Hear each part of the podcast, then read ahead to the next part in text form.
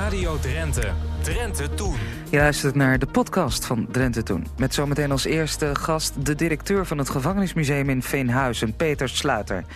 Hij gaat vertellen over de eerste gevangenismedewerker... die slachtoffer werd van oorlogsgeweld in de Tweede Wereldoorlog... en de gevangenis in Veenhuizen zelf tijdens de jaren. En Peter kan de luisteraar goed gebruiken, let maar op. In de rubriek Man en Plaats zijn we op zoek naar mooie verhalen in de Veenkoloniën. We vonden er twee. Over een vader en een zoon. Over de Oostermoerse vaart en het Annerveense kanaal.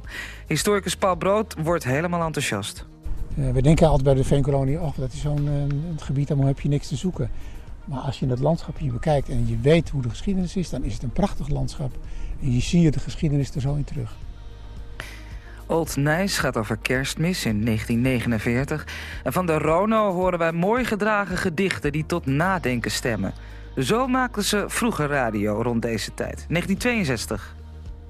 De leeste uren van het jaar, als gladde korrels vinnig zaand, val stoudig hoe de tijd zien haand. De met nij begon, stiet klaar. Ja, Hans Heiting was dat. En uh, om ons prachtige verhalen over vroeger te vertellen... griezelverhalen uit het Veenmoeras... hebben wij Harm van der Veen in de studio uit Veendam. Hij is 80-plusser en een wandelende encyclopedie... als het om zagen en legende gaat. Nog meer griezelen, dat doen we in het Noordelijk Scheepvaartmuseum... waar we de tentoonstelling De Dood en de Zee bezoeken. En natuurlijk gaan we uh, boerenerven inspecteren in Wapserveen met Heilien Tonkens. Tot slot nog een jeugdherinnering van Wiebe Kruijer. Dit is Drenthe Toen. Sophie Timmer. Radio Drenthe. Wij gaan praten over een bewaarder van de gevangenis. Niet in Veenhuizen, maar elders in, elders in het land. Uh, Franciscus van het Wel, Frans werd hij genoemd. En dat doen we met Peter Sluiter, directeur van het gevangenismuseum in Veenhuizen. En ik mag Peter zeggen, denk ik. Peter, van harte welkom. Zeg eerst maar eens even die Frans van het Wel. Hè. Uh, jullie, jullie zijn erop gekomen, op, op hem omdat je aan het opruimen bent. Uh, dat moet af en toe, denk ik. Uh, nou, we zijn depots aan het verplaatsen. Dus aan, aan, uh, vooruitlopend op onze verbouwing en herinrichting. Depots aan het verplaatsen. En dan komen al die dingen die je hebt... en we hebben tienduizenden objecten... die komen dan door je handen... want je moet ze immers van A naar B verhuizen. Ja. En soms kom je dan iets tegen waarvan je denkt... wat zou hier voor verhaal achter zitten? En dan duik je er toch weer in. En, en, en, en zo kwam je op deze man, Frans uh, van het Wel... Een, uh, een treurige geschiedenis. Ja. Wil je het ons vertellen? Ja, zeker. Wat we tegenkwamen is een groot koperen bord, roodkoper... met daarop uh, van die uitgezaagde letters in messing, dus geelkoper en roodkoper. En daar staat, ik zal hem voorlezen... ter herinnering aan, ter herinnering aan bewaarder F. van het Wel... in dienst getreden op 6 februari 1920... en overleden bij de uitvoering van zijn dienst op 10 mei 1940. Nou, wat zit daar nou voor verhaal achter? Die Frans van het Wel, die was uh, in 1940 uh, in dienst bij het Huis van Bewaring in Den Haag. En eigenlijk had hij op dat moment helemaal geen dienst, maar hij had zijn dienst geruild met een collega. Maar hoe dan ook, uh, Frans van Wel was aan het werk. En toen werd Den Haag gebombardeerd. En dat huis van bewaring dat kreeg ook een voltreffer. Want Den Haag werd op 10 mei door de Duitsers gebombardeerd. Die dachten, ja, als we Den Haag in handen hebben... dan kunnen we koningin Wilhelmina wel tot de overgave van Nederland dwingen. Dus er zat echt een hele lading achter. Uh, die Frans Wel die, uh, is bij dat bombardement uh, op het Huis van Bewaring... met overigens vijf gedetineerden om het leven gekomen. hij is ooit als, als 27-jarige jongen begonnen in, in Doetinchem... als beambte in algemene dienst. En hij had zich opgewerkt tot, tot bewaarder. En hij was ook nog eens... Twee weken voor zijn overlijden voorzitter geworden van de Bond van Personeel uh, bij de straf- en aanverwante inrichting. Een kleine vakbond van gevangenispersoneel. Daar had hij plannen voor en had de eerste ledenvergadering voor gezeten. En hij wilde vooruit. Ja, en dan gebeurt er zoiets, hè, zeg maar letterlijk uit de blauwe lucht verschijnen er dan ineens bommenwerpers. En ja, die gooien hem, het huis van bewaring, maar ook zijn toekomst plat. En hij, hij laat vijf kinderen achter en, en, en, en zijn vrouw. Uh, Terwijl eigenlijk als hij zijn dienst niet had geruild... dan was het goed gekomen. Dan had hij de oorlog waarschijnlijk overleefd. Dus dat maakt het extra tragisch. Ja, hij, hij is hiermee ook, nou ja, officieel... dan het eerste oorlogsslachtoffer... Ja. In de gevangeniswereld. In, in de gevangeniswereld is hij ja, op 10 mei 1940, ja, Ja. dat is nog heel vroeg Ja. natuurlijk, is hij het eerste oorlogsslachtoffer geweest eh, bij het, onder het gevangenispersoneel.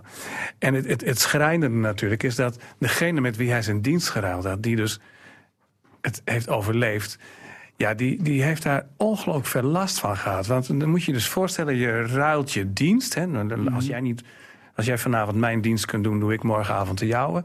En dan gebeurt er zoiets. Ja. Daar heb je heel lang last van. Ja, bijzonder hè? Dat, dan kom je zo'n plaquette tegen Ja. en dan zit daar zo'n verhaal achter. Eh, het maakt me wel nieuwsgierig, Peter, naar eh, de gevangenis in Veenhuizen eh, tijdens de oorlogsperiode. Ja, Hoe Nederland wordt bezet en de gevangenis blijft gevangenis, maar dan wel. ja. In, in gevangenissen in Nederland is in de oorlogsperiode iets heel raars gebeurd.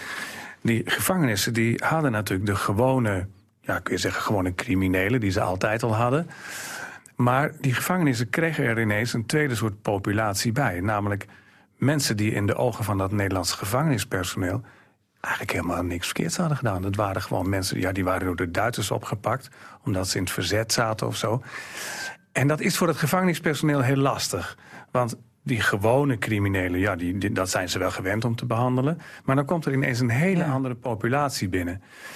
Moet je die nou net zo behandelen? Ja, dat, dat vonden ze dan eigenlijk ook weer niet. Ga je ze helpen? Dat is veel gebeurd. Eh, ze wat dingen binnensmokkelen, berichten in- en uitsmokkelen. Maar dat was natuurlijk voor dat gevangenispersoneel ook wel weer een risico. Want ja, dat was nou ook weer niet de bedoeling van de Duitsers... dat die mensen die daar opgesloten zaten... en omdat ze in het verzet zaten, dat die zo geholpen werden. Dus dat gevangenispersoneel heeft een hele lastige positie Ja. gehad. Die moest eigenlijk op twee benen hinken en op twee manieren kijken. En ook nog de Duitsers een beetje te vriend houden. Want ja, anders zouden die Duitsers zeggen van oproepen... Ja. we zetten wel Duits gevangenispersoneel neer. Dat was ook niet de bedoeling. Nee, mer- merkwaardig hè? Het is een, een rare positie lijkt me dat. Hele rare tijd ook, ja. En, eh, en Veenhuizen? Nou, in Veenhuizen is dat ook gebeurd. Ehm, in Veenhuizen eh, gebeurden ook nog wel meer dingen in de gevangenis. Er, zijn, er werden in de omgeving van Veenhuizen, toch tamelijk kaal gebied... zijn bijvoorbeeld wapendroppingen geweest. En die wapens werden dan opgehaald... en op, ook op zolders van gevangenissen in Veenhuizen verborgen. Wat natuurlijk echt heel bizar is... dat je op een, in een gevangenis op zolder wapens gaat verbergen. Ja. Ehm, wat ook gebeurd is, heb ik wel begrepen van, eh, van onze vrijwilligers die nog uit die tijd eh, herinneringen hebben. Dat als de Duitsers kwamen en die vermoeden dat er in de gevangenis iets niet in de haak was, dan zei het personeel: Ja, natuurlijk mogen jullie eh, naar binnen. En die deden dan de deur een beetje open. Maar er zijn wel hier een paar gevangenen met een hele besmettelijke ziekte. Maar, dus doe maar een kapje voor je mond, je eigen risico. Ja, en daar hadden die Duitsers ook niet altijd zin in. Want Nee. eh, die die dachten van, ja, is dat nou echt of is dat nou niet echt? Maar Nee. zin om ziek te worden hebben wij ook Nee, niet. Dus op die manier werd het toch ook een soort van, ja, nou ja, niet een spel, dat is niet helemaal het goede woord. Maar het was wel voortdurend kijken van waar liggen de grenzen, wat kunnen we doen, wat kunnen we nog net niet doen. Ja. Dus het is, een, laten we maar zeggen, een spannende tijd, maar ook wel een onaangenaam spannende tijd. Ja. Goed, ehm, nou, nou ja, minder eh, vrolijk zijn de verhalen waar we het eh, vandaag eh, over hebben met jou. Ja, Veenhuizen, de jaren van de bezetting, de Tweede Wereldoorlog. Je legde zojuist al even uit, hè, dat balanceren ehm, met de bezetter, het meewerken en het tegenwerken. Je hebt ook een verhaal over een dokter van der Bel. Ja. ja, dan gaan we eigenlijk precies 75 jaar terug. Het speelt in eh, december 1944. En dan is er een huisarts van der Bijl in Veenhuizen. En eh, die wordt op een gegeven moment opgepakt... omdat de sparwinkelier... en die sparwinkelier had zijn winkeltje toen... in wat nu het museumgebouw is. Sparwinkelier Emo Paapst. Die was opgepakt en die was door de bloedploeg Norg danig aan de tand gevoeld. En dat die bloedploeg Norg die had een bepaald onfrisse methode. Die, eh, de- deden aan een soort water, waterboarding. Dus onderdompelen in een badkuip. Net zolang tot je ging bekennen. En die Emo Paapst die had op een gegeven moment bekend dat hij een onderduiker had. En dat die dokter van de Bijl, eh, die onderduiker die gewond was aan zijn schouder, had behandeld. En toen die Emo Paapst dat nou ja, onder druk en eigenlijk onder marteling verraden had... die is toen van het dak van een villa gesprongen waar die werd verhoord. Ehm, maar die bloedploeg Norg, die dacht... nou, dan gaan wij nu die dokter Van de Bijl eens even danig aan de tand voelen. Want als die dokter Van de Bijl één onderduiker he- heeft geholpen... dan heeft hij er misschien wel meer geholpen. Dan weet hij waar die onderduikers zitten. En dan gaan we op dat spoor. Dus die dokter Van de Bijl is opgehaald. En, die, en er zijn ook getuigenverklaringen over. Ehm, die eh, is ook, eh, laten we zeggen, stevig aan de tand gevoeld. Hè. De- Die heeft ook die zogenaamde badkuipmethode moeten ondergaan. En die dokter van de Bijl heeft dus op een gegeven moment gezegd... ja, ik heb die onderduiker bij Emo Paapst in dat sparwinkeltje... die heb ik geholpen. Maar ja, ik ben een medicus, dus het maakt mij niet uit... eh, of de patiënt eh, Engels spreekt of Duits spreekt of Drents spreekt. Ik, een medicus als dokter moet ik iedereen helpen... ongeacht wie het is en aan welke kant hij staat. Ehm, maar uiteindelijk werd hij zo onder druk gezet en zo eh, mishandeld... dat hij heeft gezegd, ja, ik hij, heeft meer, hij namen gaan noemen. En ook verblijfsplekken, boerderijen. eh, bijvoorbeeld de boerderij van Woering en Meijering... waar onderduikers zaten, waar hij bijgeroepen was. Ehm, nou, die Duitsers zijn op pad gegaan. Die hebben daar nog veel meer mensen gearresteerd... en, en, en in, in de gevangenis gegooid. En dan begint dus eigenlijk voor die dokter Van de Bijl... een hele trieste fase in zijn leven. Want ja, hij heeft die marteling niet kunnen weerstaan, niet kunnen doorstaan. Hij is doorgeslagen, voelt zich daar natuurlijk enorm schuldig over.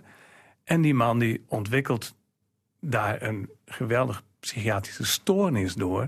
waar hij nog jarenlang last van heeft gehad. Hij is in licht en kracht, dat heette toen nog zo, GGZ Drenthe, licht en kracht. Is hij daarvoor behandeld. Uiteindelijk, hij is ook ontslagen uiteindelijk uit Rijksdienst. Ehm, en het is eigenlijk dus een heel triest verhaal van, van een dokter die begint met te doen wat een dokter hoort te doen, namelijk patiënten behandelen. Dan wordt hij in zijn kraag gevat, net zo lang gemarteld tot hij doorslaat. En de gevolgen daarvan, die, die zijn enorm. Allemaal mensen opgepakt en, en, en gemarteld en opgesloten. En hij kan dat, hij, dat wringt enorm in zijn geweten. Daar heeft hij zo'n last van dat hij eigenlijk jarenlang niet meer kan functioneren. En uiteindelijk krijgt hij dan nog wel een baan, maar hij wordt nooit meer de oude. En als je dat soort verhalen tot je door laat dringen, dan denk je: eh, wat een ongelooflijk ellendige tijd. En je denkt ook bij jezelf: hoe zou ik gehandeld hebben? Hè? Ja. Zou, zou, ik, zou ik zijn doorgeslagen of niet? Nou, als je maar lang genoeg gemarteld wordt, wordt het wel heel erg moeilijk. En als je dat dan doet en je krijgt later die enorme gewetensvroeging... en die, dat bederft de rest van je leven... Mhm. ja, dan, dan, dan zijn dat impacts en gebeurtenissen. Wij kunnen ons dat nu in deze tijd eigenlijk Nee. niet echt voor... Nee. Je probeert het, maar je kunt het je niet echt voorstellen. We staan nu aan de vooravond van een, eh, een groot herdenkingsjaar. Maar Ja. zo'n verhaal geeft ook wel weer aan dat voor heel veel mensen die bevrijding eigenlijk nooit gekomen is. Nou, de oorlog doorging. voor die dokter van de Bijl zeker niet. Die, die, die heeft vijf jaar oorlog meegemaakt... maar die heeft de rest van zijn leven daar de, de, de, Ja. de gevolgen heel erg van ondervonden. Ehm, en ja, had hij daar nou enig part of deel aan? Ja, in mijn perspectief, naar mijn perspectief niet. niet hè. Nee, dat, dat, nee. zo, zo kun je dat niet, daar kun je niet zo hard over oordelen, vind ik. Nee. Musea zijn er om verhalen te bewaren en om spullen Ja. natuurlijk. Je had het al over het depot. Ja. Maar zoals je zelf ook eh, nou ja, illustreert... achter elk voorwerp schuilen verhalen. Jullie vrijwilligers zijn er ook goed in, hè? In het Ja. doorgeven van Nou ja, verhalen. dat is eigenlijk wel, het is wel grappig dat je dat zo formuleert. Want ehm, mensen denken wel eens, een museum is er vooral om spulletjes te bewaren. Ja, dat is ook wel zo. Maar eigenlijk gaat het achter die spulletjes, achter die objecten... om de verhalen die eraan zitten. Want je kunt zeggen, ja, zo'n koperen bord van Frans van het Wel... nou ja, koperen bord, klaar. Maar als je dan dit verhaal erachter gaat kennen... dan krijgt zo'n object, zo'n museaal object, zo'n koperen plaat... krijgt ineens een heel andere betekenis, een andere lading. En een museum, zeker een erfgoedmuseum... geldt voor de kunst ook hoor, maar zeker erfgoedmusea... dat zijn musea die boordevol zitten met verhalen... en achter elk object zit een verhaal. Ja. Nou, wat is nou eh, eh, de bedoeling in een museum? Dat wij onze bezoekers die verhalen eh, vertellen. Zodat zij zich een voorstelling kunnen maken van hoe was het leven rond dat onderwerp in die tijd. Nou, vrijwilligers bij het gevangenismuseum, eh, we hebben er zo'n eh, zo'n 120. En de meeste daarvan werken al heel lang als vrijwilliger bij het gevangenismuseum. Ehm, en dat betekent dat eh, wij een aantal mensen hebben van inmiddels ver boven de 80... die zo langzamerhand zeggen, ja, het wordt allemaal een beetje moeilijker. We gaan eh, zo langzamerhand over stoppen nadenken. Ja, dat is alleszins voorstelbaar, maar betekent wel dat we nieuwe aanwas van vrijwilligers nodig hebben. En wat zijn dat nou voor mensen? Wat zoeken we voor mensen? Mensen die het leuk vinden om in contact met het publiek die verhalen te vertellen op zo'n manier dat het overkomt. want je, iets weten is één, maar iets overbrengen mhm. is twee. En daar, je moet het dus weten en je moet het overbrengen. Ja. En dan is het geweldig leuk om in zo'n museum te werken. Ja. betekent dat ook dat je, dat je zelf wel heel erg veel moet weten... als je vrijwilliger wil worden bij jullie? Ja, maar daar eh? zorgen we wel voor. Want als we een nieuw groepje vrijwilligers uh, hebben... dan uh, krijgen ze bij ons een opleiding... En natuurlijk gaan we ze daarin allerlei dingen vertellen... over wat er in Veenhuizen en in het gevangeniswezen zich heeft afgespeeld. Maar we besteden ook aandacht aan hoe hoe vertel je die verhalen nou? Hoe bind je mhm. de mensen aan je? Hè? Als je een groep hebt met vijf volwassenen en drie kinderen...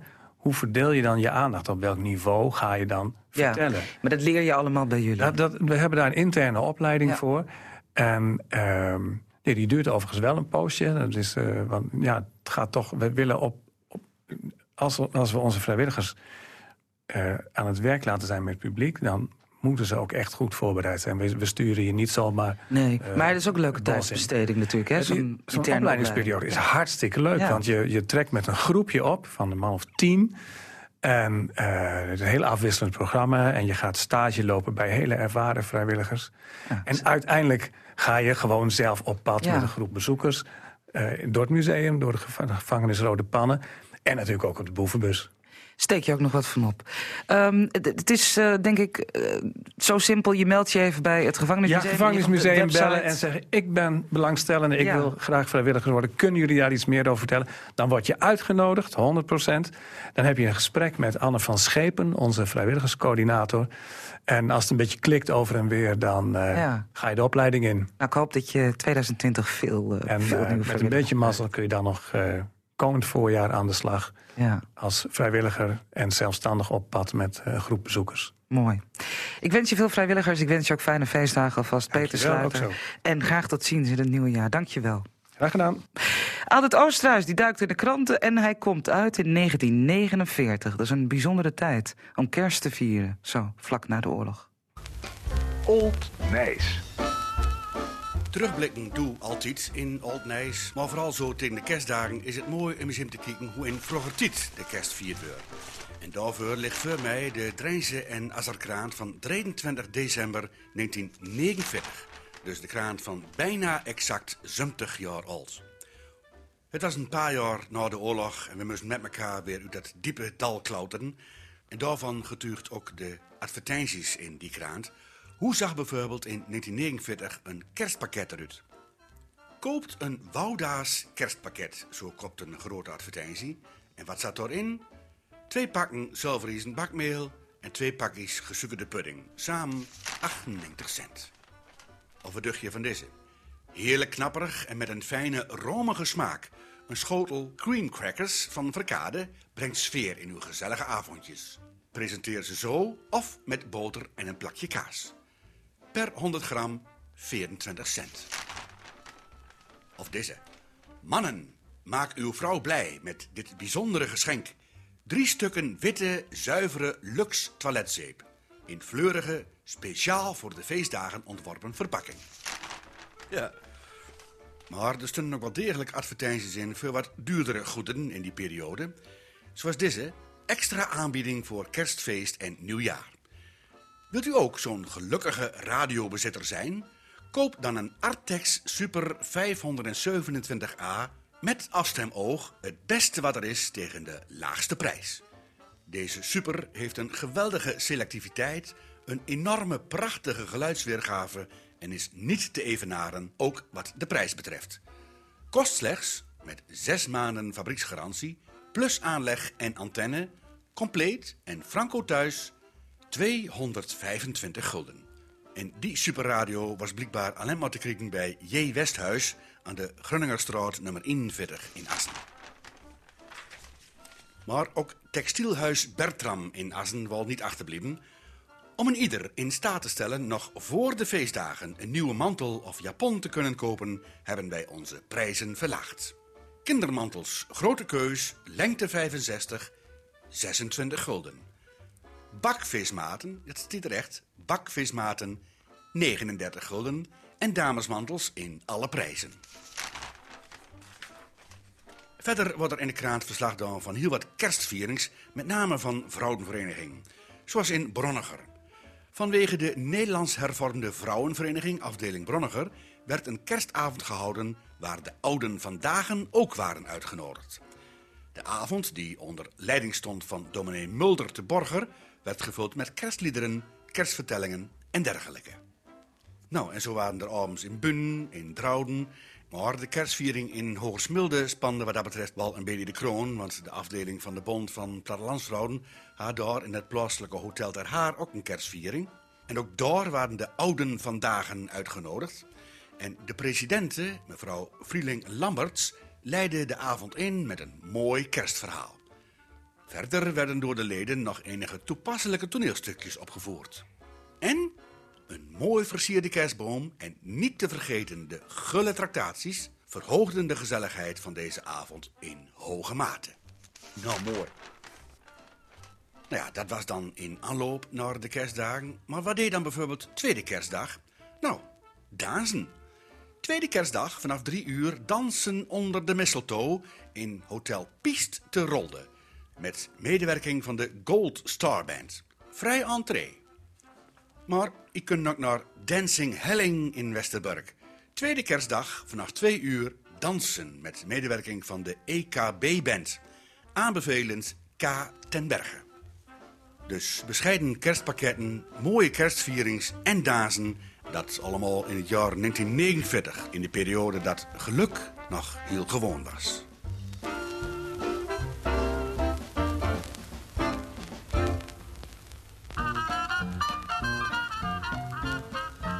Radio Drenthe presenteert opnamen uit het archief.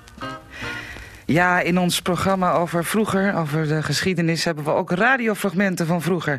1962, toen de radio nog een langzaam medium was... waarin af en toe behoorlijke stiltes mochten vallen... en waar in tijden van bezinning, zoals rond de kerst... gedichten voorgedragen werden. Radio uit 1962. We horen eerst Geesje Been en daarna Hans Heiting... en het gedicht is van Roerijntjes.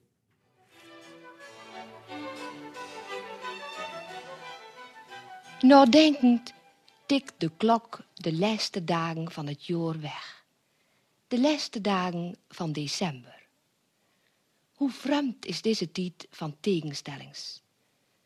Een tijd van heengaan en van weerumkomst bij en in alle verdwijnen en ophouden. Een tijd waarin de winter met genadeloze greep alle leven bevriezen wil en een tijd van het barmhartige heerdvuur een tiet zonder groen en met de karsboom. Een tiet van muheid en een tiet van ritseling al van nijleven. Een tiet van vervreemding en isolatie en een tiet van goed doen en bij een kander. Een tiet van tragische levensweemoed en van hopen, ondanks alles.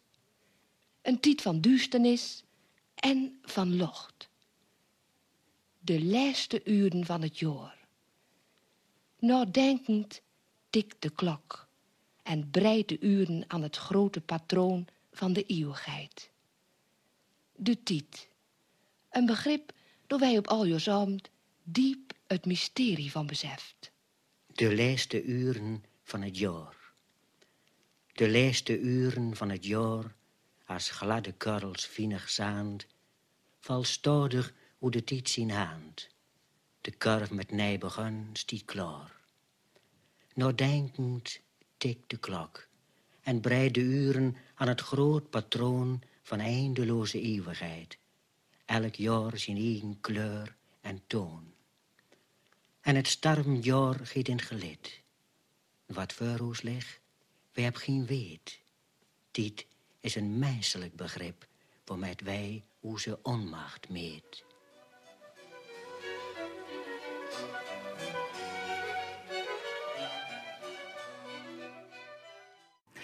Ja, mooie oude radio was dat. 1962. Drenthe Toen. Nieuws. Ja, en ik heb een, uh, een agendaberichtje voor u. Volgende week zondag, 29 december. Dan kun je gaan wandelen. Een frisse neus halen tussen kerst en oud en nieuw. En dat kan met uh, een uh, wandeling van uh, Nationaal Park Drentse A.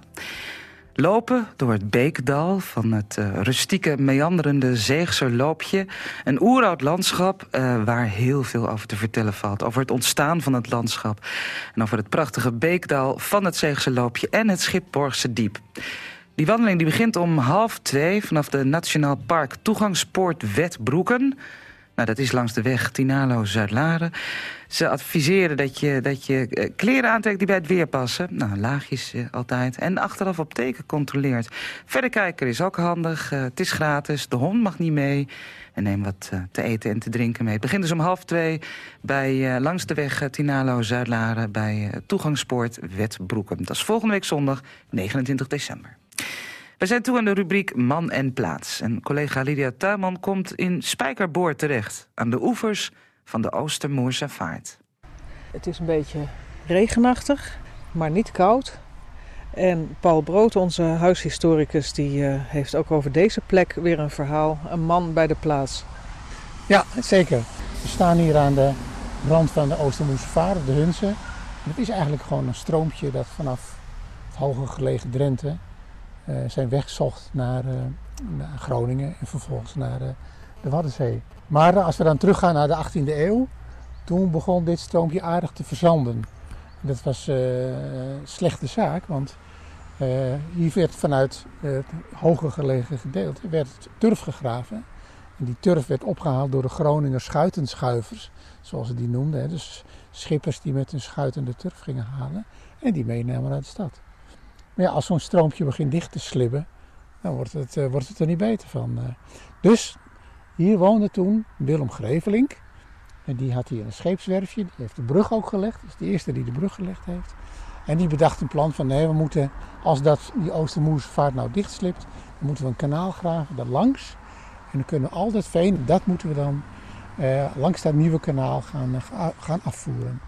Dus een, een ondernemend baasje, die uh, Grevelink. Zeer ondernemend. En uh, uh, ja, het is eigenlijk jammer, moet je achteraf constateren, dat hij dus net even vooruit was. Want zijn plannen, daar had hij natuurlijk heel veel geld voor nodig. Het lukte allemaal niet. En, en toen hij overleed, ik, rond 1760 geloof ik, ja, toen was er eigenlijk nog niet zoveel van terecht gekomen. Maar zijn ideeën waren heel slim. Ja, want het afvoer van, dat, van die turf, dat is, dat is belangrijk. We staan hier voor een kaartje. En daar zie je eigenlijk dat die, dat die plannen ook wel uh, gestalte hebben gekregen, toch? Ja, zeker. Uh, uh, we zitten ook niet zo ver van de Semslinie af. En dat is natuurlijk een plek waar, waar veel over gestreden is. Dat de grens tussen, door het veengebied van Groningen en Drenthe. En om aan te geven dat wie nou recht had op welk veen.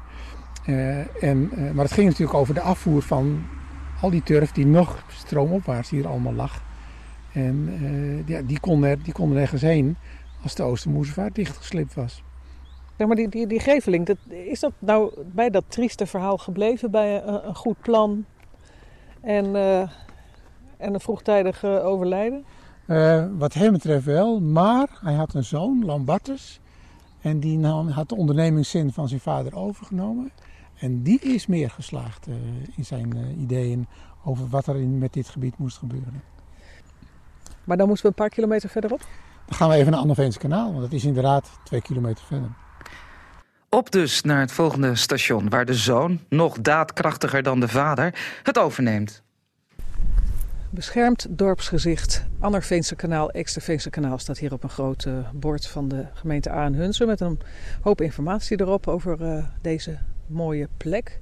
We kijken uit over uh, een kanaal dat gaat ongeveer door tot aan de horizon. En naast mij Paul Brood, onze huishistoricus langzamerhand. Wat is het verhaal van deze plek? Um, of liever gezegd, welke man hoort bij deze plaats? Bij deze plek hoort uh, Lambertus Schrevelink. Want we zijn in Anneveense kanaal. En als we ons even omdraaien, dan zien we daar het huis van uh, Lambertus Schrevelink. Dat hij in 1785 heeft laten bouwen. En op de gevelsteen staat zelfs dat hij het in 16 dagen dat hij dat voor elkaar gekregen heeft. Dus als dat inderdaad zo is, dan is dat een indrukwekkende prestatie. Zou ik zeggen. Want het is toch een behoorlijk pand als je dat zo ziet. Ja, er is uh, geen kinderachtig optrekje. En die uh, gevelsteen, daar uh, staat in mooi krullende letters opgeschreven dat hij het samen met zijn vrouw heeft gebouwd, inderdaad, in 16 dagen. Ehm, wat, wat was de reden van al die haast, denk je? Uh, nou, misschien was het een soort uitdaging van ik wil laten zien dat ik zo snel een huis kan bouwen. Dat ik een ondernemer ben. Want dat was hij natuurlijk wel. Hè? En, en dat zie je hier ook in de omgeving die hier nou staan. Dat, dat hele lange kanaal, Anderveense kanaal, dat ziet er ook prachtig uit. En zijn huis staat precies aan de kop van het Anderveense kanaal. Je kunt niet rechtdoor varen, want je moet hier de knik maken. Want daar staat het huis van hem in de weg. Dus... En eigenlijk zou je kunnen zeggen wat zijn vader Willem Greveling voor ogen had om geld te stoppen in de ontginning hier en de afvoer te organiseren. Wat hem niet gelukt is, dat is Lambertus Greveling wel gelukt. De, de afvoer van de turf naar de markt, in dit geval de stad Groningen. Ja, precies. Uh, want hij, Willem Greveling wilde dat langs de Oostermoezenvaart doen. Die, die verzandde, toen moest er een nieuw kanaal gegraven worden. Daar kreeg hij geen geld voor bij elkaar, dus dat lukte allemaal niet. Maar Lambertus kreeg wel, wel geld bij elkaar, richtte de Ammerveense Herencompagnie op. En een van die heren was dus Lambertus zelf. En die kreeg uh, del voor elkaar om die ontginning hier op gang te brengen. En voor de afvoer heb je dus kanalen nodig. En dat is het Anderveense kanaal. Maar wat nog belangrijker is, heeft een verbinding gemaakt met het Kieldiep en daarmee met de Groningse kanalen. En zo kon je natuurlijk veel makkelijker in de stad Groningen komen. Dus we staan nu eigenlijk op die plek waar het Anderveense kanaal uh, om afbuigt naar, in de richting van het Kieldiep. Daar de aansluiting op de Groningse kanalen. En eigenlijk is uh, Greveling de enige geweest die dat gelukt is. Want daarna heeft de stad nooit meer toegelaten om de Drentse venen aan te sluiten op uh, de, de Groningse kanalen. Tot pas 1870 aan toe. Ja, want uh, ik kan me ook voorstellen dat die Groningers daar niet op zaten te wachten. Nee, natuurlijk niet. Dat was allemaal valse concurrentie. Hè? Als, als, al die turf uit Drenthe op de markt kwam, zou de prijs van turf dalen op de Groninger markt natuurlijk. Dus dat was echt onwenselijk. Dus uh, dat wilden ze ook niet. En het wrangen voor Willem Greveling is ook een beetje dat uh, wat, hij in, wat hem in 1758 niet lukte, lukte de Groningers wel. Die toen in 1765 het Stadskanaal gingen begonnen te graven. En die wel voldoende geld hadden om zo'n 40 kilometer lang kanaal te graven. Maar hij heeft dus door een, uh, een kleine doorsteek uh, ook bereikt wat hij, uh, wat hij wilde. En dat heeft natuurlijk ook gewoon minder geld gekost. Natuurlijk, het was veel goedkoper natuurlijk. Kijk, je ziet, we staan hier, het is ongeveer, nou wat zal het wezen, een kilometer of zo denk ik. dat was niet zo'n niet zo'n prijzige aangelegenheid. Maar hoe belangrijk is deze man nu voor deze plaats geweest? Nou, hij is de stichter van Anneveense Kanaal geweest. Hij is uh, een stimulator geweest voor de, voor de ontginning van het hele veengebied hier in het noordoosten van, van Drenthe. Maar hij heeft in feite de opening gemaakt en laten zien hoe, hoe je de afvoer van die turf goed kon, kon regelen. Ja, dus ook heel erg belangrijk geweest voor, uh, voor het landschap, hoe het er nu uitziet. Zeker, ja. Het is echt bestaan, als je hier zo rondkijkt, het is het veenkoloniale landschap. Rechte kanalen, rechte wegen, heel overzichtelijk landschap. En die, uh, uh, we denken altijd bij de veenkolonie, oh, dat is zo'n uh, gebied, daar heb je niks te zoeken. Maar als je het landschap hier bekijkt en je weet hoe de geschiedenis is, dan is het een prachtig landschap. En je ziet de geschiedenis er zo in terug. Ik zie hier aan de overkant ook een bordje staan. Er staat op Greveling. Is, dat zal geen toeval zijn, hè? Nee, dat is inderdaad geen toeval. Dat is toch wel een verwijzing nog naar Lambertus Greveling, ja. Ja, mooie wereld daar. We blijven nog even in Spijkerboor voorlopig. Goed, Paul Brood uh, hoorde u en Lydia Tuinman. Volgende week weer, en dan waarschijnlijk daar wel in de buurt... maar toch een nieuwe plek met een interessante man erbij. Zometeen in het tweede uur uh, griezelverhalen uit het Veenmoeras... met Harm van de Veen uit Veendam. We zijn blij dat hij er is. Zometeen.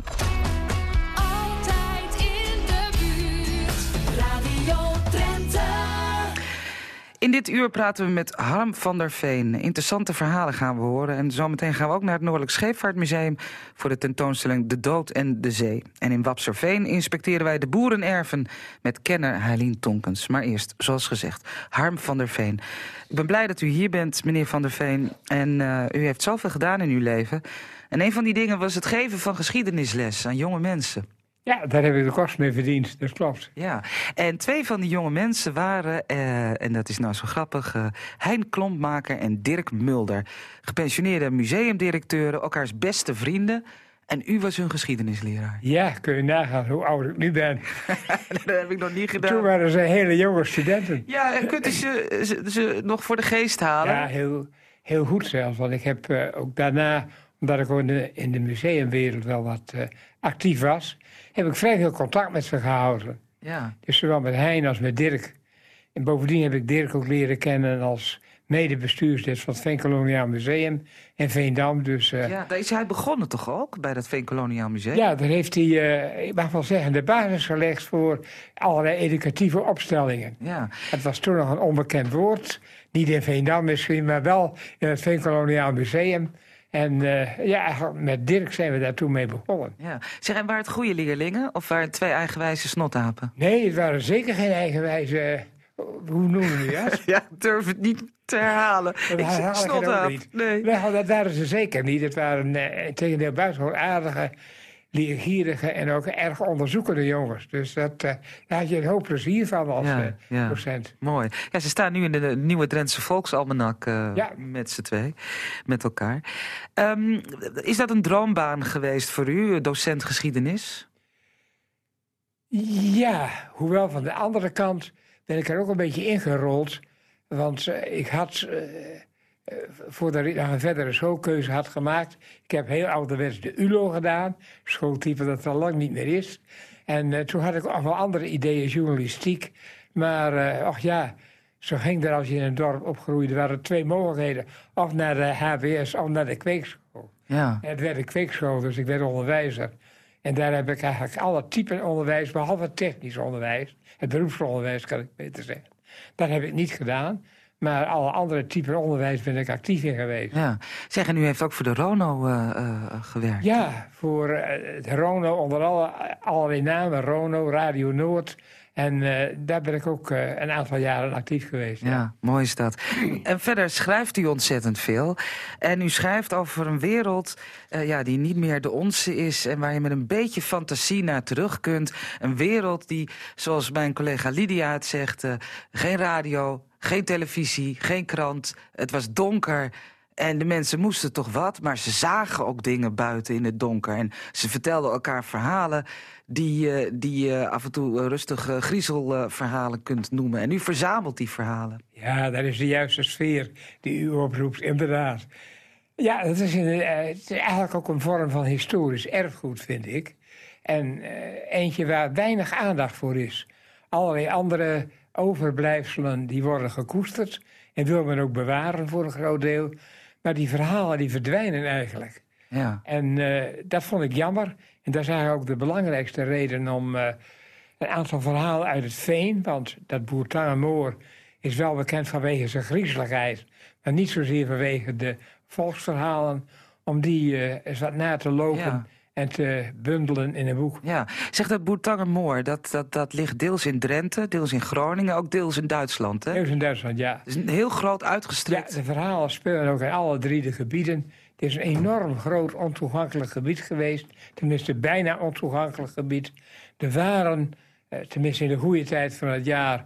wat wegen die over hoogten liepen. Waardoor je toch dat Boertangermoor met moeite kon passeren... Maar vooral winters was het een groot, geïsoleerd, afgesloten gebied. Ja. En, en dus ook gewoon heel erg gevaarlijk om, om daar... Het was ook letterlijk heel erg gevaarlijk. Ja. En dat roept er natuurlijk ook weer allerlei geschiedenissen ja. op... die je ook in allerlei varianten, dat is het aardige van volksverhalen, terugvindt. Ja, maar hoe heeft u ze dan gevonden? Uit, heeft u ze gehoord van oude mensen? Uh, voor een deel uh, had ik ze van oude mensen gehoord. Uh, verder hebben we in Groningen althans twee echte verzamelaars... Dat was uh, inderdaad mevrouw Huizinga die op de fiets langs ging... om daar verhalen aan toen ook al oude mensen te onttrekken.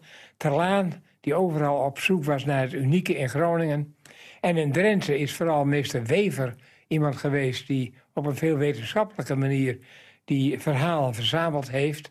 Kwamen voor een groot gedeelte ook bij het Meertens Instituut terecht. Ja. En daarmee zijn ze ook meteen weer openbaar geworden. Ja. Je kunt dus vrij makkelijk een selectie maken. Ja, ik eh, probeer me dat voor te stellen. Uh, dat Boetangenmoor, uh, het, het, is moeras, dus je, je, je, kunt er om het leven komen als je je daar begeeft. Zouden die verhalen ook bedoeld zijn om mensen te waarschuwen? Van ga daar niet heen? Dat weet ik eigenlijk niet. Het is zo, die verhalen die komen in allerlei varianten voor. Dat is het leuke ook, dat je in Duitsland weer op vergelijkbare verhalen stuit... Ja. die ook in Groningen of in Drenthe spelen... Sommigen hebben inderdaad dat waarschuwen, dat morele wel inzicht. Maar opvallend is inderdaad dat het bovennatuurlijke er zo'n grote rol in speelt. Ja. En het boek heet niet voor niks uh, De duivel en zijn oude moer. Of en zijn moer eigenlijk. Want de duivel speelt daar een hele grote rol in. Ja, het boek waar u naar verwijst, dat het boek dat u geschreven heeft... daar hebben we in 2017 ook aandacht aan besteed in dit programma. En laten we dan maar gelijk een paar, ja, als het kan, verhalen bij de kop pakken. De, de duivel, mensen geloofden in God en de duivel. Ja, die geloven inderdaad in God en de duivel. En wat mij het meeste gefrappeerd heeft, dat het zo lang uh, gebleven is... tot diep in de 19e eeuw, zelfs begin 20e eeuw uh, was er nog duidelijk vrees voor de duivel. En zag men de duivel in allerlei gedaanten in het veld, of ja. waar dan ook. Hij had ook veel namen, hè, de duivel. Ja. Een van de aardige elementen is dat hij in Groningen meestal Olveent genoemd werd... en in Drenthe Olknecht. Olknecht. Vind ik niet echt angstaanjagend. Nee, dat doet wat gemoedelijk aan, maar uh, in die tijd zal het zeker die gemoedelijkheid uh, nee. niet gehad hebben. Nee. Hij had ook assistentes, heksen. Dat, dat lijkt me dan weer veel, veel ouder, uh, of veel ouder. Dat is dan weer meer bijgeloof ook, toch?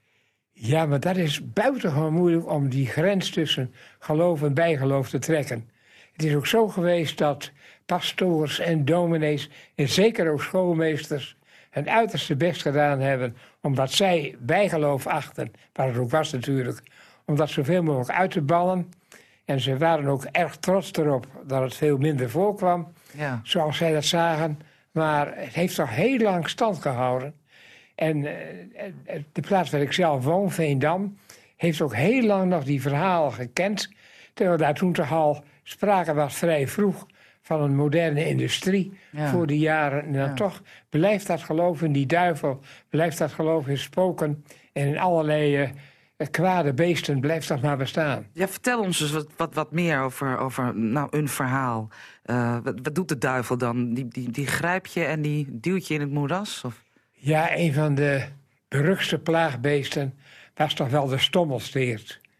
De stommelsteert deed zich vooral voor in wat drassige, moerassige gebieden... dus waar waterplassen waren, waar het in het algemeen nat was. En de stommelsteert was bij uitstek een nachtdier. Dus er waren ook alleen maar hele moedigen of heel kwaadwilligen... die in dit soort verdachte gebieden zich s'nachts durfden te begeven. Dat had nogal eens met smokkel van voedsel, van jenever te maken. En dan kon het met zulke lieden buitengewoon slecht aflopen. Want de ogen van de stommelsteert, die spuukten vuur... en die hadden de vreselijke eigenschap dat je totaal verstijfde. En uh, soms kon de schrik letterlijk een doodschrik zijn... en vielen ze plat en lijk bleek er neer...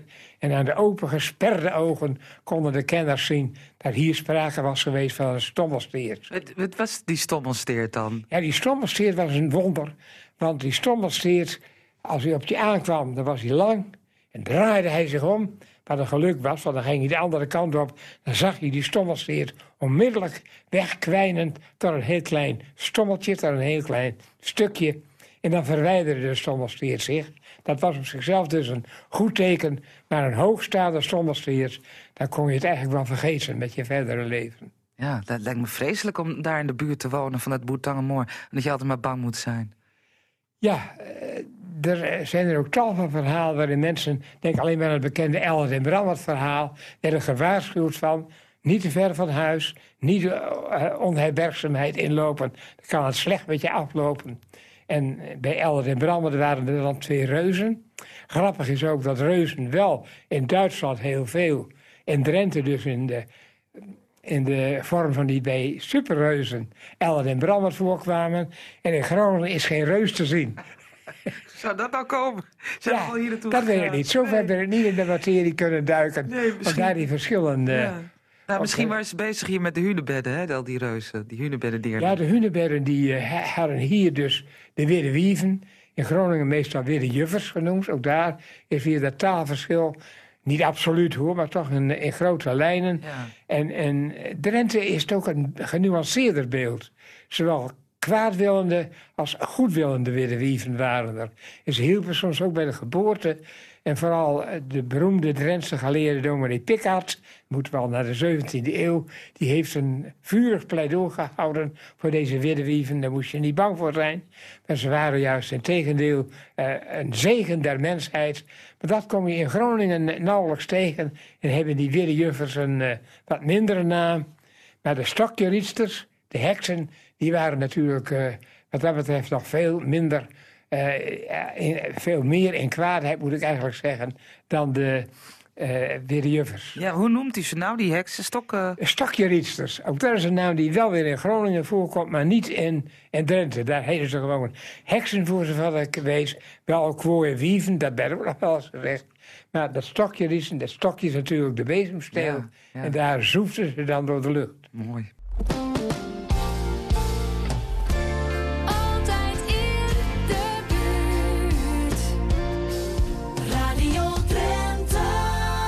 Goed, daar komen we zo meteen ook over te praten, over kerst. Met Harm van der Veen. Hij zit hier, hij is eh, historicus, hij is publicist... en hij verzamelt volksverhalen. Bijvoorbeeld in het boek De Duivel en zijn moer. Ja, ik zeg ook altijd De Duivel en zijn oude moer, meneer van der Veen. Maar waar komt die uitdrukking eigenlijk vandaan, De Duivel en zijn moer? Zijn moeder, maar waar komt dat vandaan? Ja, gelukkig is het land waar het kind zijn moer verbrandt. Dus Vondel had ook al, eh, zeg maar, weet van de, eh, van de gruwelijkheid van het veen. En hier een dubbele betekenis. Want door het moer te verbranden had je natuurlijk heerlijke warmte. En eh, dat waren de turven, hè? Ik dacht dat het zijn moeder was. Dat is ook weer de dubbele betekenis. Moeder is, eh, moer is moeder, maar moer is ook drassig land. Veen dus eigenlijk. Ja, ja, nou. En als je even doorfilosofeert, dan is het, het land eigenlijk ook weer onze moeder. Ja, hier gaan we nu hele diepe gedachten ontwikkelen. Ah, het is bijna kerst, eh, meneer Ja, het moer was ondoorgrondelijk. Hè? En dat is natuurlijk eh, Ja. wat wel heel specifiek het moer was. Ja. Je kon er niet wegzinken. Zeg, bent u wel eens bang geweest door, door het lezen en, en eh, het tot u nemen van al die verhalen? Nee. U bent gewoon geen bange man. Nee, ik ben wat dat betreft toch te veel. En nu zelfs 21e eeuwer. Nee, die angst is mij volkomen vreemd. Ja, Het verschijnsel vind ik prachtig. De verhalen vind ik mooi. Maar, eh, Maar ik ga niet meer eh, gebukt Nee. onder eh, angst voor dit soort verschijnselen. Maar goed, in een wereld zonder, zonder elektrisch licht, hè, zoals het nu, de dagen, het is vroeg donker, dan is het ook echt hartstikke donker. Ik kan me voorstellen dat die mensen bang zijn geweest voor. Ja, die mensen zijn zeker Buiten. bang geweest. U eh, slaat een spijker op de kop. Want de burger, als niet de burgemeester, de schoolmeester van Nieuwe Pekela, zo rond 1820, 1830, die acht ook de komst van de straatlantaarns het ideale middel om de spoken te verdrijven.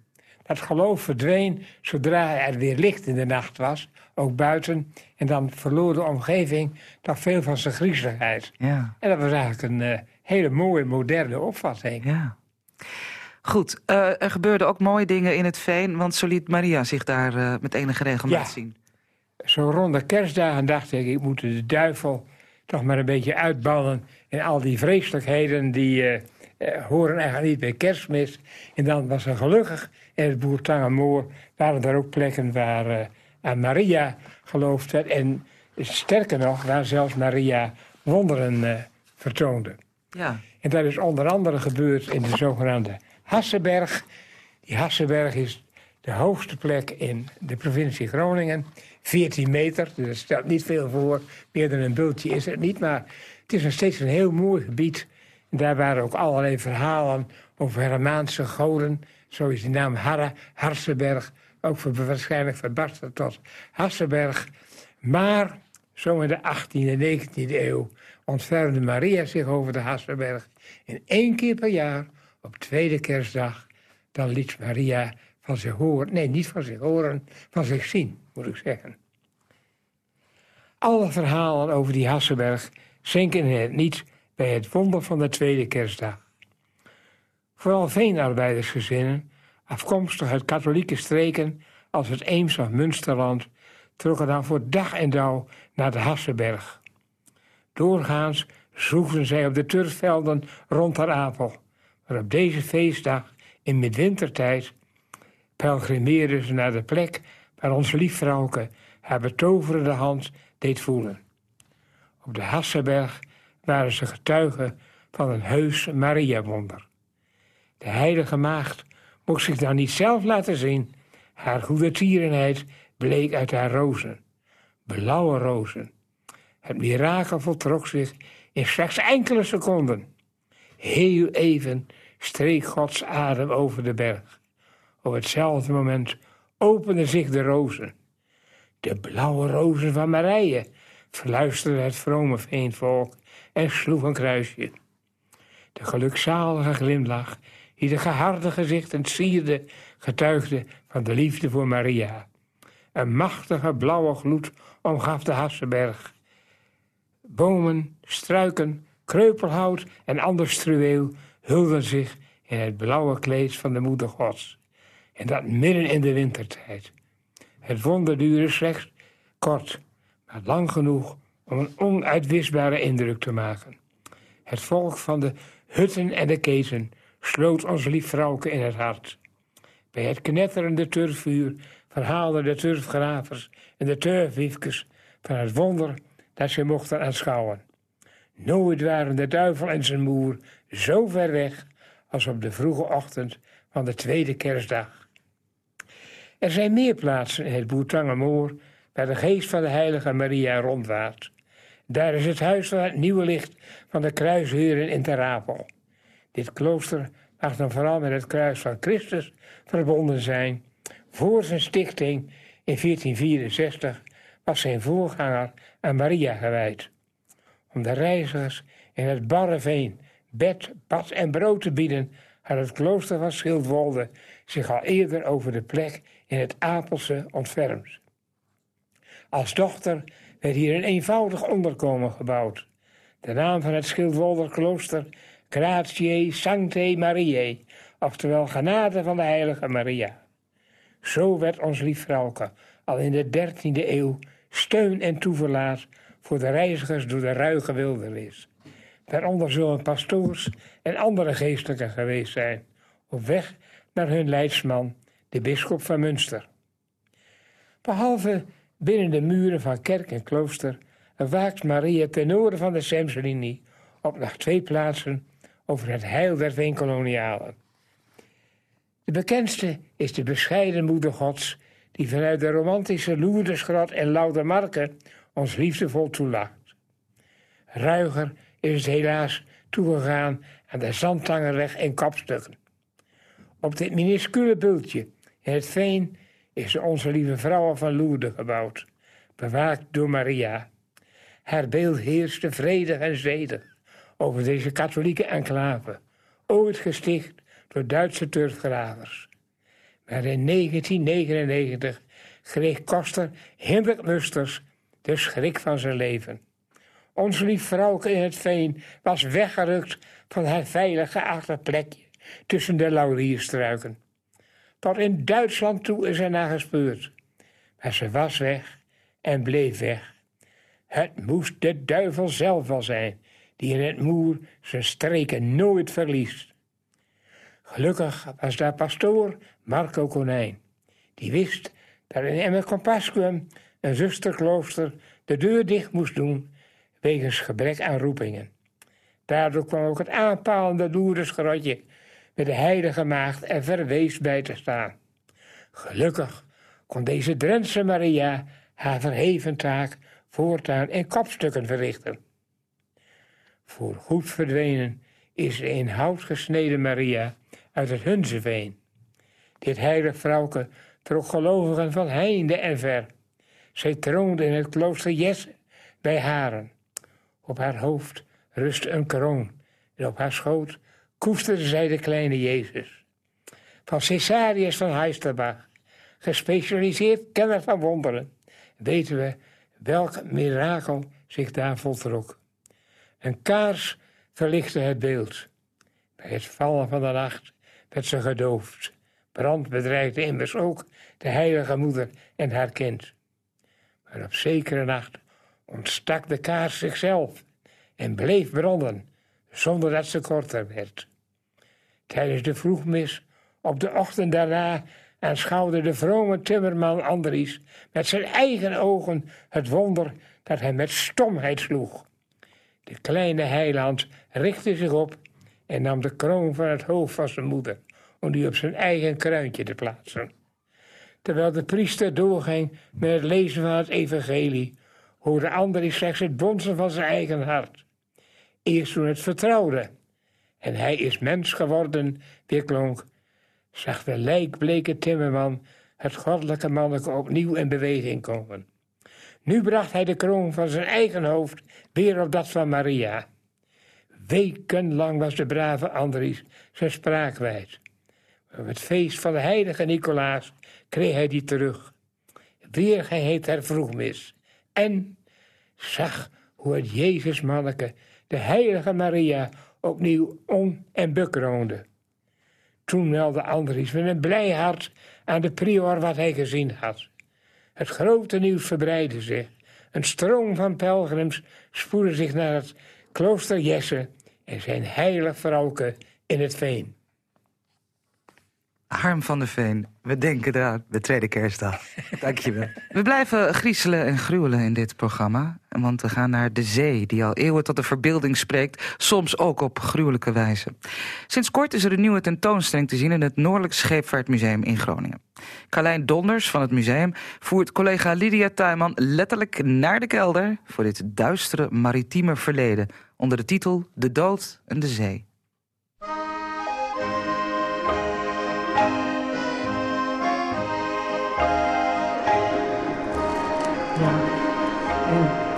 Nu de trap af zijn we in de kelder van het museum beland. Eh Carlijn, wat, eh, wat is hier te zien? Welke afdeling is dit dan? Ja, dit is de afdeling Dood op Zee. En dat gaat dus over eh, ja, wat, wat zich afspeelde op zo'n schip. Hè? Wat, wat, wat, wa- wat waren dat voor mannen die doodgingen op zee? En hadden ze familie? Waren ze vader van kinderen? Waren ze getrouwd of niet? En heel veel van die mannen die overleden op, eh, op zee, die spoelden natuurlijk aan. En eh, ja, dat, dat, eh, dat is natuurlijk iets heel, heel wonderlijks, hè? dat je van die anonieme graven ziet. En, ja, dus het is een nou, bijzondere zaal, vind ik. Ja, ja, op die Waddeneilanden, ik ken dat wel. Dan zie je op die eh, begraafplaatsen daar de onbekende zeeman. Ja, hè? ja. ja. We horen het soundscape van de studenten van Noorderpoort. Allemaal golven. eh, we zijn eigenlijk onder de golven nu, hè? In deze kelder. Hoe is, hoe is eigenlijk dat idee geboren? Een tentoonstelling over de dood en de zee. Ja, we hadden het idee eigenlijk al eh, langer. En eh, onze hoofdtentoonstelling, Michelle Kind, die had dat. ja, die, die wilde daar sowieso iets over vertellen, omdat er bijzondere bronnen over zijn. En bijzondere verhalen, dat ook heel erg tot de verbeelding spreekt. En eh, met een team, eh, met een groot team tentoonstellingsmakers, hè, dus allemaal vrijwilligers uit de buurt, eh, is de, de tentoonstelling gemaakt. Ja, in verschillende zalen. Het is echt de moeite waard. En ik vind het een heel spannende tentoonstelling. Je komt echt af en toe krijg je een beetje de rillingen over Ja. de rug. Ja, nou wat, wat ik ook bijzonder vind is dat er zaten natuurlijk zo ontzettend veel mensen op zee. En je moet je voorstellen dat er schepen waren waar honderden eh, bemanningsleden waren. En eh, als daar dan eh, de vlektyfus uitbrak of dysenterie, dat iedereen aan de diarree was. Weet je, dat zijn zulke besmettelijke dingen. Dan binnen no time is natuurlijk dat hele schip, nou ja, voor een derde weggevaagd, bij wijze van spreken. Dus er waren natuurlijk enorm veel ziektes en hè, scheurbuik is ook zo'n voorbeeld. Eh, niet besmettelijk, maar wel eh, door gebrek aan vitamine C weten we nu natuurlijk, maar in die tijd hadden ze geen flauw idee. Toen kregen ze arsenicum toegediend. Nou, dan gingen ze weer, eh, eh, lieten er weer een, eh, een flink aantal het loodje. Ja, wat moet je met die, eh, met die dode mensen aan boord? Ja, nou, ik, ik zal het je laten zien, wat, je daar, wat ze daarmee deden. Ik struikel niet over de ratten. Ja, en er liggen hier ook wat ratten eh, rond. De vloer. We komen nu bij een afdeling. Er hangen wat hangmatten waar de zeelui in sliepen. En?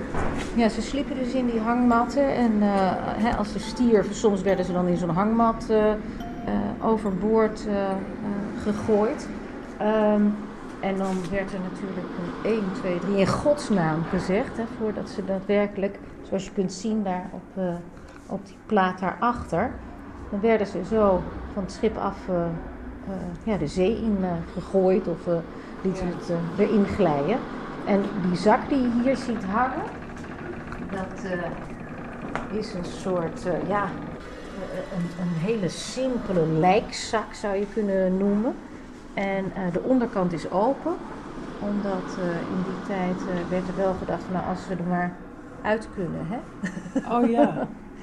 Stel je voor dat hij nog wakker wordt. Nou ja, stel je voor dat hij nog wakker wordt, maar ook van dat, dat, eh, eh, hè, dat hij bij de opstanding eh, moeiteloos bevrijd moest kunnen worden. Oh, omdat het ze einde der tijden, bij het einde der tijden zou die eh, uit zijn zak ja, moeten kunnen komen. ja, en ze geloofden natuurlijk heilig in eh, eh, leven na de dood. Dus eh, dat moest dan natuurlijk wel een beetje makkelijk eh, gebeuren.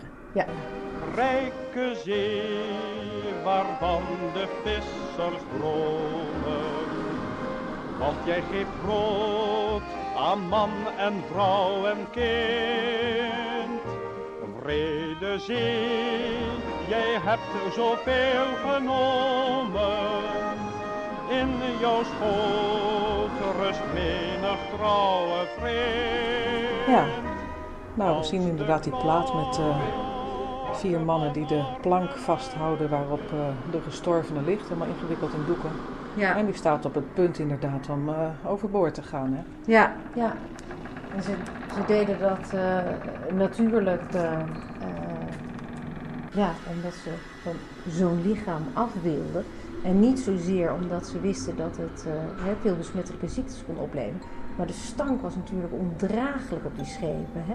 Dus als je van de nou zeggen we, bemanning van 400 man de do- 100 de doden bijlagen, nou die moesten echt gewoon zo snel mogelijk eh, Ja, moesten weg. weg. Ja.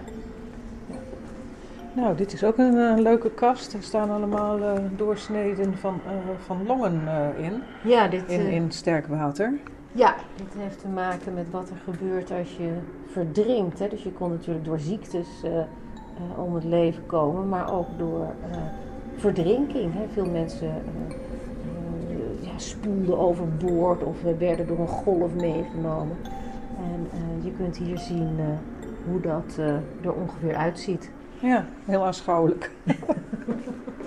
Het demonstreert. Oh, hier, Hier ligt iemand. oh, hier ligt iemand aangespoeld. Ja, ja, blauw geworden. Ik denk dat dit ook voor, voor kinderen echt een superspannende eh tentoonstelling is. hè? Ja. Ja, we zeggen wel bij de, eh, hè, bij de entree, van als, vooral als het wat kleinere kinderen zijn, van, zeggen we wel duidelijk, het is, er ligt een pop beneden hoor, dat ze niet eh, ervan schrikken. Ja, maar je zal het tegenkomen tijdens je strandwandeling. Dat is Ja, wel precies. heftig. Ja. Als de klokken van Arnhemuiden welkom thuis voor ons zal luiden, wordt de vruchten soms vermengd met droevenis. Als een schip op zee gebleven is. Als de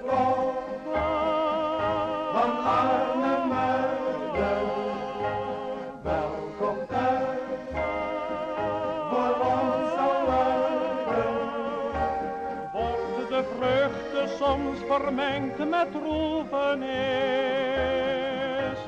Als een schip op zee gebleven is. Wij zijn weer in Wapserveen op zoek naar verhalen rond boerenerven. En dat doen we al wandelend met deskundige Heilien Tompens. We staan hier te kijken naar een mooi weidje met hoogstam appelbomen, voor zover ik het kan zien. Wat kunnen we hierover vertellen? Dit is wat je eigenlijk kan zeggen, hè, een, een kalverkampje, een, een, een weidje naast de boerderij. Met wat fruitbomen waar wat jongvee in kon lopen en met een hecht eromheen. En eh, dat zijn ruige weidjes van ouds, geweest. Hè. Er heeft vee gelopen en wat fruit. En je zorgt in deze tijd, eh, in het najaar, dat je het fruit kan rapen, dat je erbij kan. En als dit nu een woonboerderij is, ja, wat dan?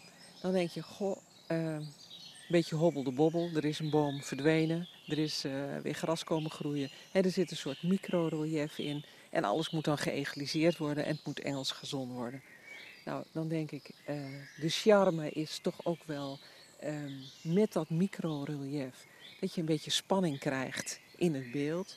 En iedereen heeft de mond vol over insecten en biodiversiteit en wat dan ook. En dan denk ik, jongens, er mogen toch alsjeblieft wel wat bloemen in dat gras groeien. En dat kan ook als het kort gemaaid is. Maar in de schaduw kom je de hondstraf tegen, eh, de paardenbloemen, de boterbloemen en wat dan ook. En toch, doordat het redelijk kort gemaaid is, heb je wel eh, dat het er netjes uitziet. Dan zeggen mensen, ja, maar ik heb een zitmaaier gekocht. En daar heb ik er zo'n last van. Wel die kuilen.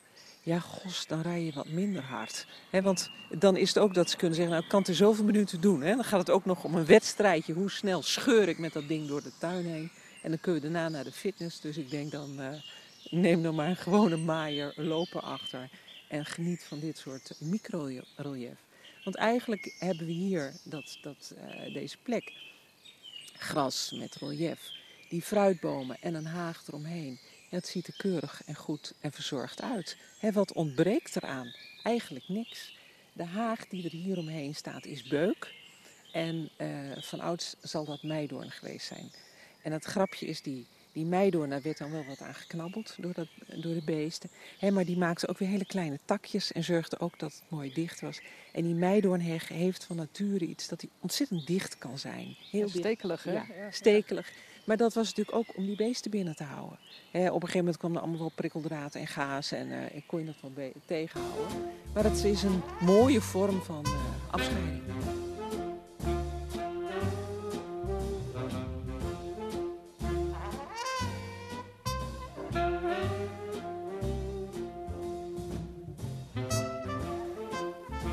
De appeltjes die eh, liggen al in het gras. Die eh, zijn van de bomen naar beneden gekomen.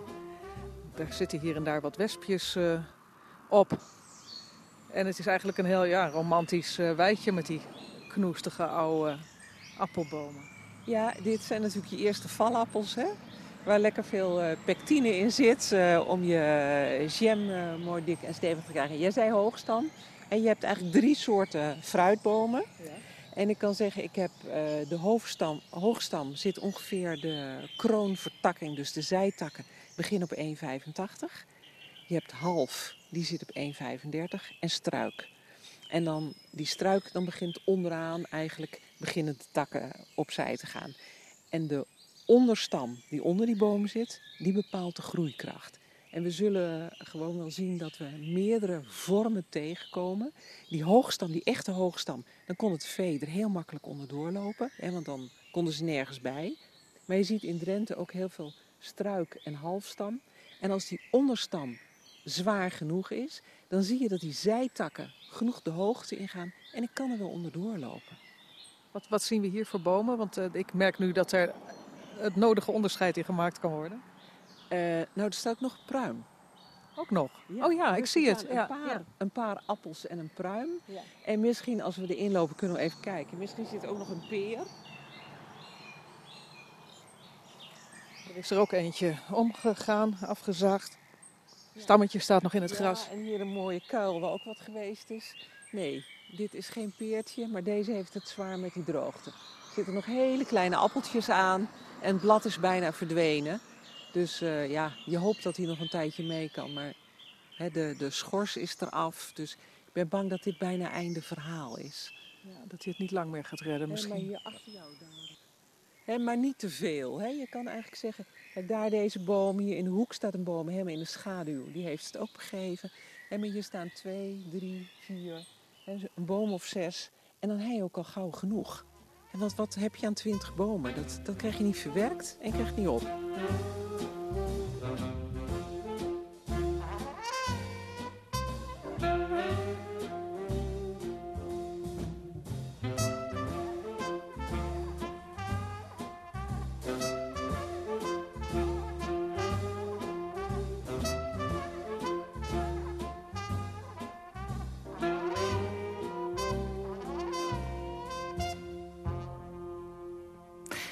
programma zit er bijna op, maar nog niet voordat wij geluisterd hebben naar een jeugdherinnering van Wiebe Kruijer, voorgelezen door Robert Oosting.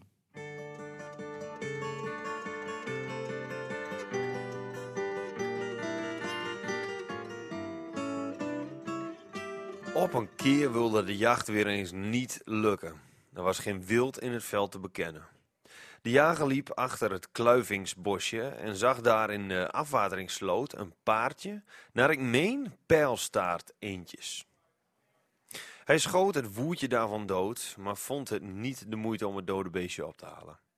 Dat heb ik de volgende dag gedaan. Het beest had een prachtig verenpakje, maar dat diende nergens meer toe.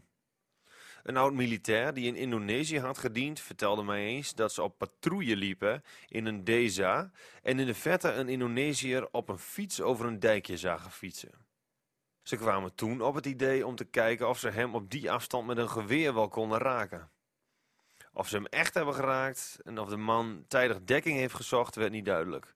Maar op grond van mijn ervaringen met geweren twijfel ik eigenlijk niet aan de waarheid van dit verhaal. Het vraagt, zo is mijn ervaring, meer dan een normale zelfdiscipline om veilig, betrouwbaar en verstandig met wapens om te kunnen gaan. Met een variant op het bekende spreekwoord zou je kunnen stellen: een moordwapen maakt de killer.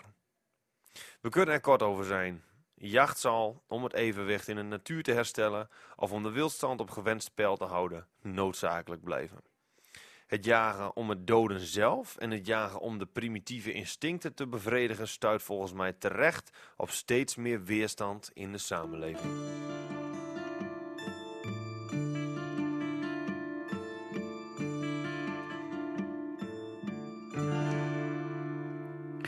Bedankt voor het luisteren. Mooie dagen en uh, heel graag tot de volgende keer. Dag. Je luisterde naar de podcast van Drenthe Toen. Vond je het leuk? Geef ons dan zoveel mogelijk sterren. Of stuur een mailtje drentetoen.rtvdrenthe.nl En luister ook eens naar onze andere podcast. Die van uh, Casata of de Sportcast.